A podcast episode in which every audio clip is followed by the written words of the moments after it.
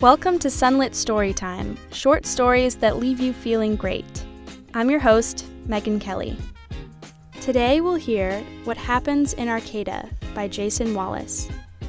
Jason Wallace is a high school special education teacher in Sacramento, California. He likes to write, fish, lift weights, and cook. He has two children. In What Happens in Arcata, a father is determined to throw his daughter a wonderful birthday party after screwing it up the prior year. But when his wife texts him to get some healthy snacks, he buys soda, chips, cookies, chocolate milk, and Twizzlers. Things go downhill from there. Now, before we begin, take a deep breath, relax, and give yourself permission to feel great.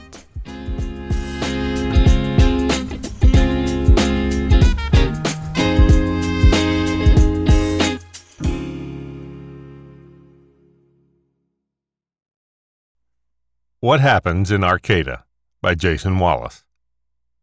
The next morning, the father stood at the threshold of his daughter's bedroom, a look of amazement, or was it horror, on his face. How could two little kids cause this much devastation? Toys, or the mangled plastic wreckage of what were once toys, were strewn across the floor. Splatters of soda and chocolate milk covered the walls in long, sticky patterns. Asleep at odd angles in their respective corners were his daughter, Annalee, 8, and son, Corbin, 4. They looked like a couple of sturdy tractors that had been hurled into the far corners of a farm by a monster tornado, intact and unscratched, while all about them lay the splintered timbers of a house and the twisted metal of a shed. "I told you not to feed them all of that sugar," hissed his wife. He hadn't listened. When she first met him, this was his most appealing quality. He was all studded leather jacket and combat boots and "I'll do whatever I want" attitude. He couldn't care less about what others thought of him. And that was charming, except when he failed to heed her advice or follow her instructions. "I'm going to the co-op and then I'm hitting the gym," she said. "I'll be back in 3 hours. That room better be clean." "Okay," he said weakly. The night before had been Annalise's birthday. He had screwed up the previous one. He was supposed to pick up 5 of her friends, drive them to the party, and then drive them back to their homes the next morning. One lived in Eureka, one in McKinleyville, another in Blue Lake, and a set of twins lived near the Hoopa Indian Reservation, off the grid, which meant their parents grew pot. His wife had told him to rent a van. He had insisted that Roger's minivan was good enough and had working seatbelts. His wife said that Roger was an idiot and his vehicle didn't look roadworthy. He borrowed Roger's van anyway. It only cost him gas money, and it broke down outside of Witchpeck. He had no cell service, and the only people who stopped to help were a couple of meth heads who joked that they'd tow them into town, but he'd have to give them one of the girls. It was 6 hours before he made it back to Arcata. By that time, the twins had demanded they be taken back to their home off the grid. The other girl's parents were demanding that their children be returned immediately, and his daughter had cried so long and hard during the ride home that she had broken out in hives. He had sworn to Annalee that he'd make it up to her the next year. Annalee was a year older, and having been traumatized by the previous year's debacle, she requested that this year's party consist of just the family, and that her parents should let me do anything I want. Before the party, the first text he'd received from his wife was a reminder to stop at the co-op and get organic strawberry-flavored water and organic tortilla chips and mango salsa. Instead, he bought a 12-pack of soda and a bag of chips at a Safeway. Annalee loved chips and soda. It was her birthday, not his wife's. A second text came in to get a pizza, something with veggies on it. He ordered a pizza with sausage, pepperoni, salami, and olives. He wondered if an olive was a fruit or a vegetable. The third text arrived while he was polishing off his second pint of beer at the pizza joint. Get some healthy snacks. He picked up cookies, chocolate milk, and Twizzlers. He also grabbed a 6-pack of beer for himself and a packet of dried seaweed snack for his wife. His wife had frowned at the food spread across the counter. She held up the bag of Twizzlers between her thumb and finger as if she were examining a dead rat by its tail. He pushed the seaweed snack towards her, It made no difference. She didn't believe in yelling in front of the kids. She was a good mother. Yelling would come later, when the kids were asleep in another room. Because she raised them on organic, unprocessed whole foods, the sugar, chemicals, and hormone-laced meat had an immediate effect on the kids. At one point, Corbin giggled, screamed, then reached out and grabbed a handful of Annalee's hair and tried to drag her with him as he bolted for the living room. Annalee, older, bigger, and stronger, shrieked in pain, but didn't budge. She grabbed her brother's arm and yanked him back into the table, which knocked over sodas and beer, which soaked the half-eaten slices of pizza and most of the birthday cake, an organic carrot and zucchini beauty of a cake that her mother had baked and painstakingly frosted in cream cheese sweetened with organic sorghum syrup, which was made by an old deadhead from Georgia and purchased at the Humboldt County Organic Farmer's Market. Throughout the evening, the kids screamed, then sobbed, then laughed, then wrestled one another to the floor, knocked over a potted plant, made the dog yelp in terror, sent the family's 16-year-old cat running for its life, and then repeated the process in every room of the house.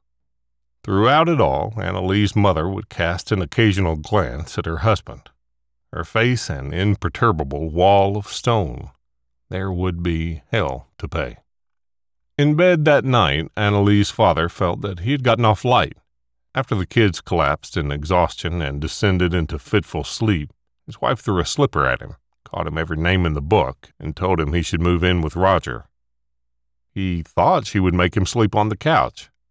In bed, she turned her back to him, but reached back to gently rub his thigh. It was her way of saying she was sorry for yelling at him. She said she knew that he meant well and that he couldn't help being a moron, and then turned towards him, pressed her body against his, kissed the back of his neck, and fell asleep. He knew he was a lucky man. He loved his wife more than just about anything. She was a good mother.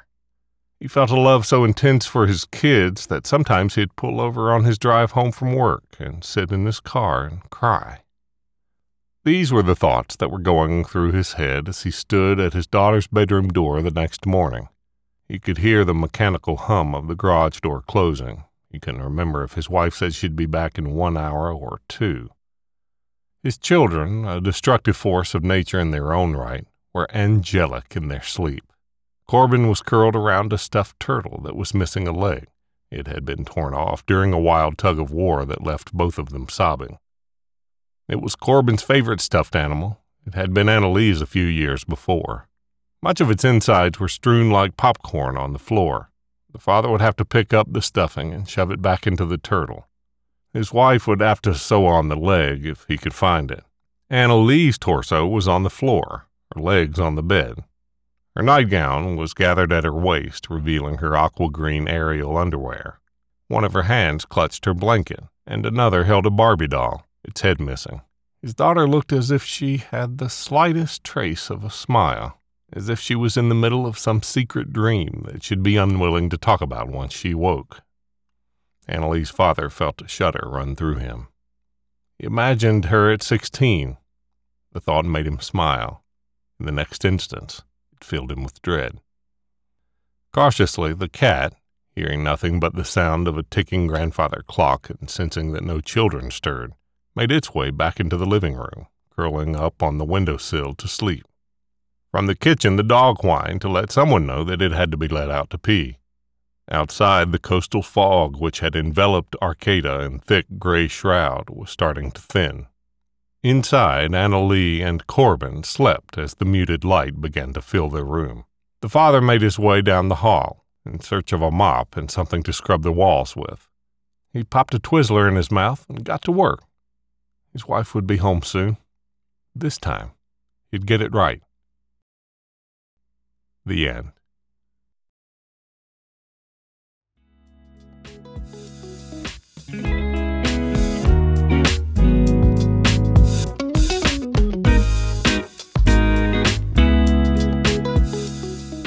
Thank you to Brian Gord, our storyteller for What Happens in Arcata.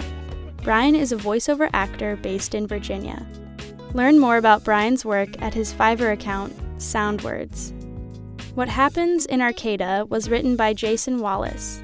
The story is about unconditional love and a father's flailing attempts to please his family. Jason is a short story writer who also likes flat-track motorcycle racing. His story, Chasing Murakami, won third place in Glimmer Train's Short Story Award for New Writers Competition. In our next episode, we'll hear The Ramp by David McDermott. In The Ramp, a gruff school bus driver drops off a load of teenagers at an unoccupied field and tells them to go have fun. In the middle of the field of tall, vibrant grass sits a mysterious concrete ramp to nowhere.